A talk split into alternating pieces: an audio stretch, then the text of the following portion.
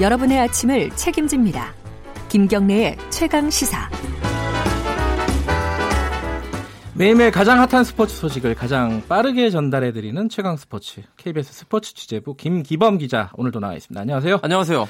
제가 아까 방송 준비한다고 못 봤는데 네. 손흥, 손흥민 선수 어떻게 됐습니까? 마치 호날두 같았습니다. 아, 오늘 아마도 손흥민 선수 선수 경력에서 손꼽히는 top 5에 들만한 그래요? 중요한 골을 아, 터뜨린 겁니다. 끝나고 봐야겠네. 챔피언스리그 네. 8강전이잖아요. 8강 네. 1차전 상대는 프리미어리그 최강인 맨체스터 시티입니다. 네. 이 팀을 상대로 손흥민 선수가 후반 33분에 결승골을 터뜨렸습니다. 아, 그럼 1대 0으로, 1대 이기는 음. 이 손흥민 선수의 결승골. 아까 0대 0까지 아, 보시다가 예. 들어오셨군요.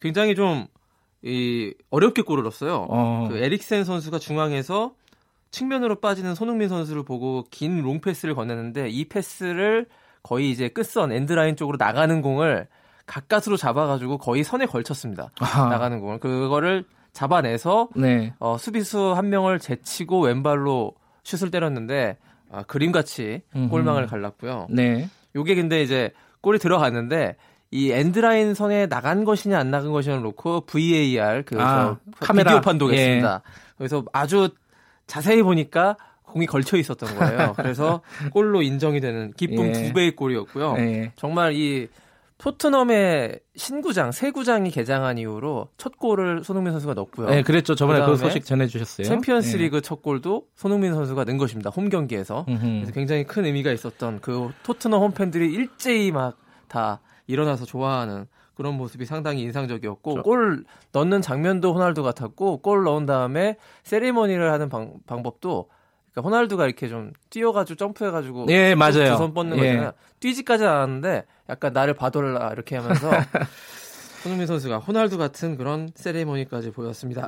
이게 8강전 첫 경기죠? 그렇죠. 8강 1차전 첫 경기에서 네. 1대 0으로 토트넘이 승리를 거두면서 4강에 오를 수 있는 유리한 고지를 점했고 네. 물론 상대가 이제 유럽 최강으로 불리는 맨체스터 시티이기 때문에 2차전을 지켜봐야겠지만 무엇보다 중요한 거는 1차전 홈 경기에서 상대 원정팀한테 골을 허용하지 않았다는 거예요. 한 골도 주지 않았다는 거. 원정 네. 다득점 원칙이 적용되기 때문에 이 점도 어, 상당히 토트넘한테 유리한 면으로 작용할 수 있습니다. 네. 시즌 18번째 골을 터트렸으니까요. 이제 시즌 20호 골 음. 얼마 남은 것 같지 않고 그 8강 2차전이 4월 18일에 이제 네. 맨체스터 시티 홈구장에서 음. 열립니다. 적, 이기면 4강입니다. 적진에서 예. 여기서도 한 골 넣으면 참 좋겠네요. 네.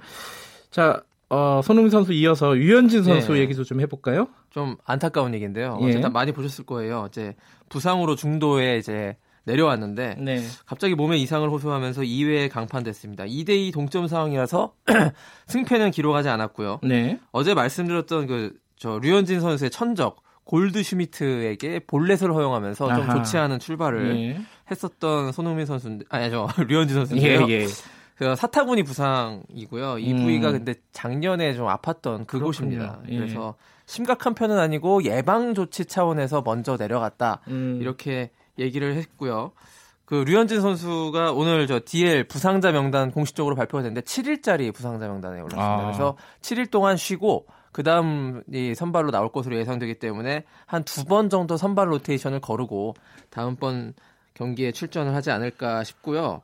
류현진 선수가 작년에 이제 나갈 때 미국으로 갈 때 이제 부상만 없으면 시즌 20승까지 한번 노려보겠다 이렇게 예. 얘기했는데요. 역시 이제 류현진 선수가 부상이 좀 잦은 선수가 맞습니다. 아, 그래서 아, 올해도 좀 음. 그 그냥 아홉 번째 벌써 부상 부상 이 메이저리그 진출한 이후 부상 명단에 오르게 된 건데요. 예. 이번 부상은 좀 가벼웠으면 하네요. 일주일 뒤에 좋은 모습으로 봤으면 좋겠고요. 네. 아시안 게임에서 야구가 제외된다고요? 네. 2022년 아시안 게임인데요. 예. 항저우 아시안 게임입니다. 여기에서 37개 종목을 어제 그 항저우 아시안 게임 조직위원회가 발표했는데 야구가 빠졌어요. 아하. 그래서 역시 야구가 세계화 보편성에는 아직 부족하다. 이걸 다시 한번 보여준 대목이라고 할 수 있고요. 네. 어, 도쿄올림픽이 있습니다. 일단 2020년 도쿄올림픽에는 야구가 있지만 사실 지난 두 번의 월드컵, 아니 올림픽, 리우 올림픽과 런던 올림픽에는 야구가 빠졌거든요. 네. 우리가 베이징 올림픽 때 금메달을 따고 그다음에 이제 도쿄 올림픽